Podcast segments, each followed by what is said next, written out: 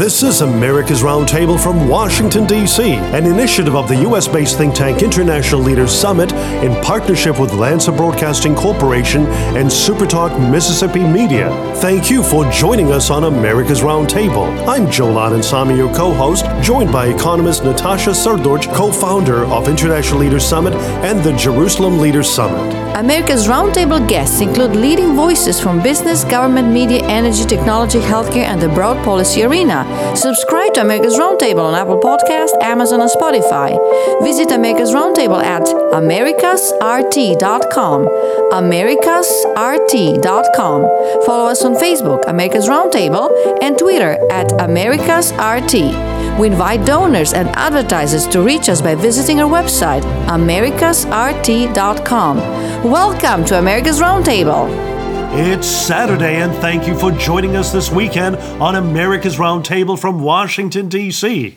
This weekend, we are joined by two influential and principal leaders from media and the public policy arena, respectively Chris Mitchell from CBN News, the Jerusalem Dateline, and Victor Davis Hanson from the Hoover Institution at Stanford University. Our first guest is no stranger to America's Roundtable and its engaged listeners. Chris Mitchell is the CBN News Middle East bureau chief based in Jerusalem, Israel. He first began reporting on the Middle East in the mid 1990s.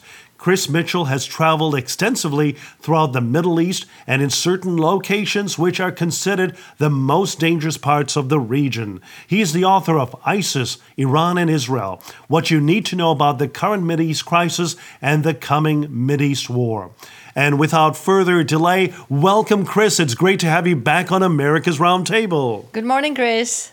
Good morning, Natasha. Good morning, Joel. Great to be with you. Chris, this past week, House Foreign Affairs Committee Chairman Michael McCaul sent a letter to President Joe Biden underscoring his concern over recent revelations that the administration is pursuing a new nuclear deal with Iran, uh, calling into question the administration's intent to adhere to its legal obligations under the Iran Nuclear Agreement Review Act of 2015, INARA.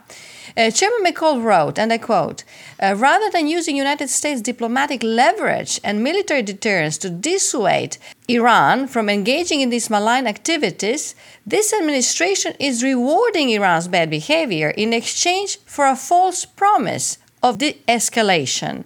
I urge the administration to remember that U.S. law requires that any agreement, arrangement, or understanding with Iran needs to be submitted to Congress pursuant to INARA.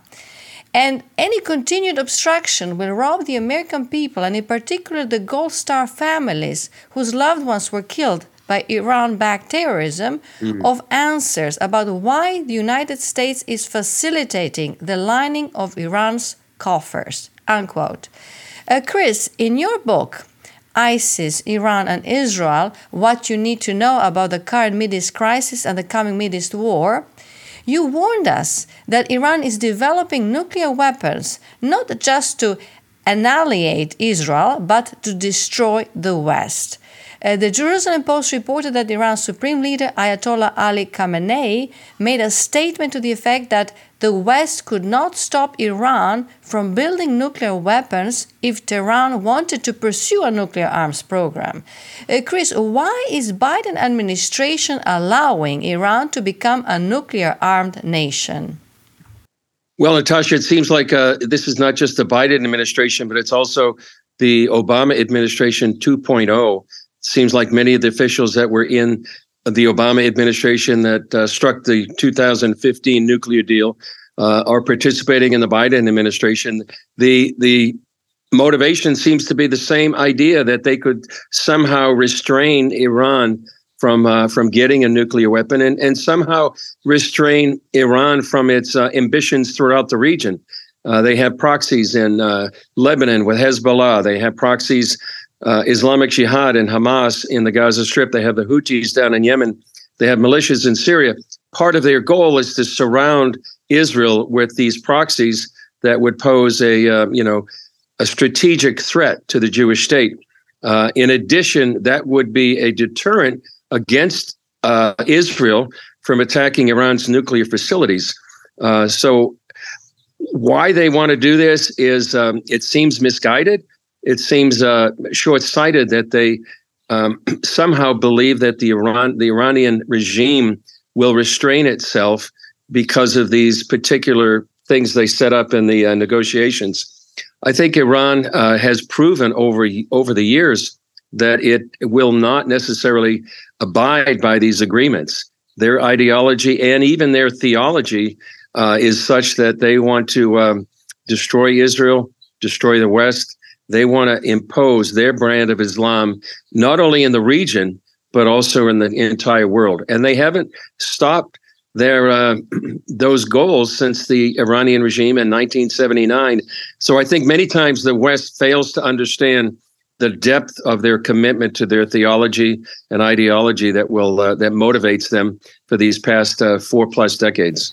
Chris, according to your reporting via CBN News, the Jerusalem Dateline, you have brought to our attention that the Israel Defense Forces, IDF, wrapped up a two week drill focused on a potential multi front war with Iran and its terror proxies across the Middle East, such as the Lebanese Hezbollah.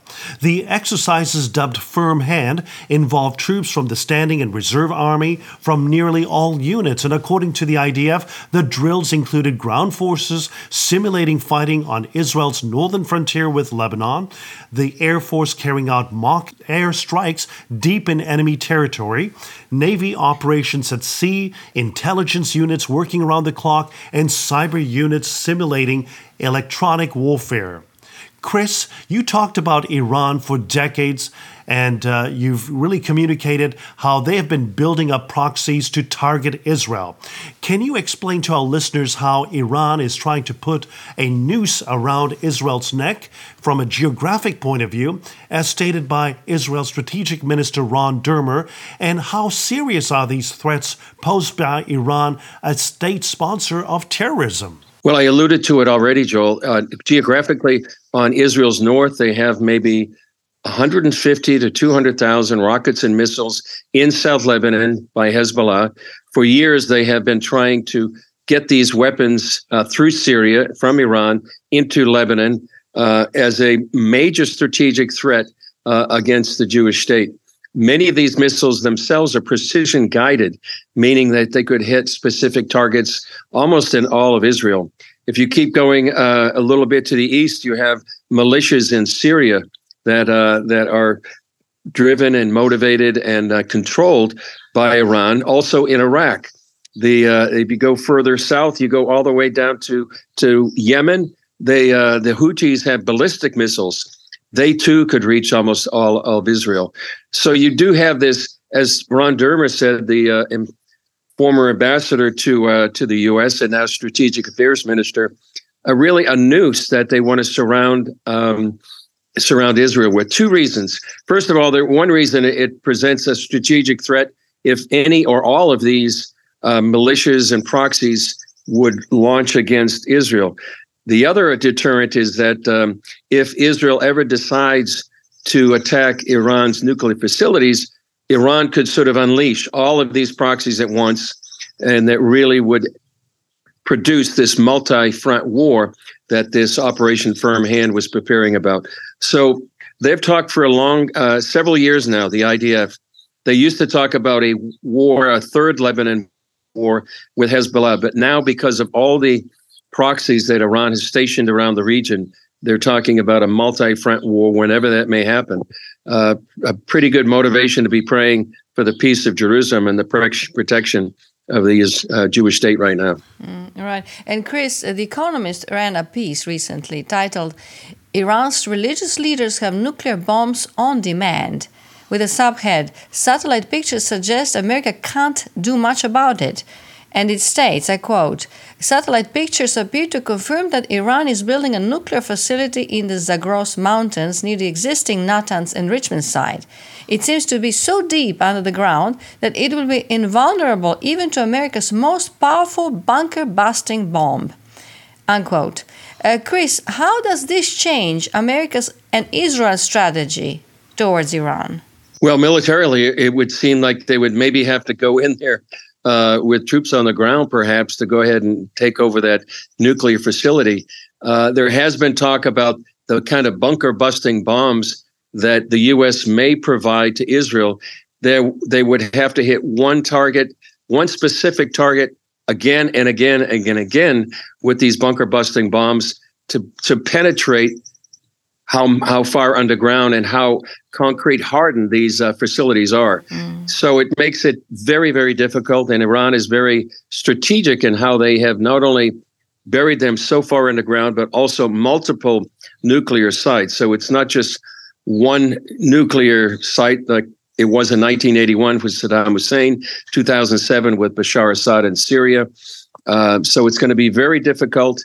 And the question that many people have is first of all, will Israel try to strike Iran's nuclear facilities? And number two, if they did, would they be able to stop and deter Iran from really getting a nuclear bomb? Now, apparently, they're just maybe days away from enriched uranium from uh, 80 plus percent to 90 percent to military grade uranium. Supposedly, this new agreement that we're talking about, Joel and Natasha, will reduce that enriched uranium to 60% in exchange for um, freezing uh, freezing assets. But I think people that have been observing Iran for many years know that any frozen assets that are released to Iran right now will go to its proxies in the region, right. will foment terror, mm. and uh, it won't lead, many people believe, not to peace, but increased terror and de- destabilization in the region.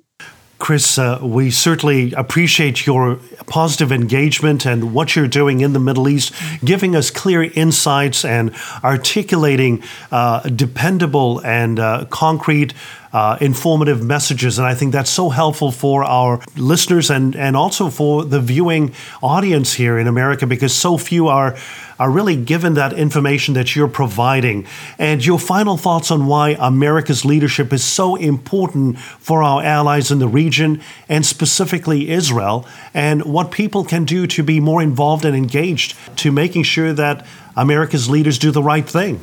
Well, American leadership is vital in the Middle East, and we've seen just in the recent several months that because of the withdrawal of the U.S. influence in the region, China has stepped in in uh, in a very uh, market way because by brokering an agreement between Iran and Saudi Arabia. Uh, the perception in the Middle East right now is that many the U.S. is not as engaged as it once was that it doesn't provide the security for many of its allies in the region, like Saudi Arabia. And because of that, there seems to be a perception that many of these nations are our allies. They'll find their own ways to protect their own nuclear, their own national interests. And so I think it's very important for uh, the United States to be engaged to provide that security. So I think uh, not only do people need to be informed, uh, but I, they also need to be uh, engaged in terms of contacting their representatives on Capitol Hill uh, and also the administration, but also uh, also ultimately they should be praying about what's going on in the Middle East because it's very important. What happens in the Middle East, as it's been said, doesn't stay in the Middle East, and it can affect uh, all of us here in the United States. Indeed. Chris, we thank you so much for your time this weekend on America's Roundtable. Chris Mitchell is the Middle East Bureau Chief based in Jerusalem, Israel, for CBN News. And uh, he has served uh, in that region for over 20 plus years. And we really appreciate your continued leadership indeed, Chris. Thank you so much, Chris. Great to be with you, Joel and Natasha.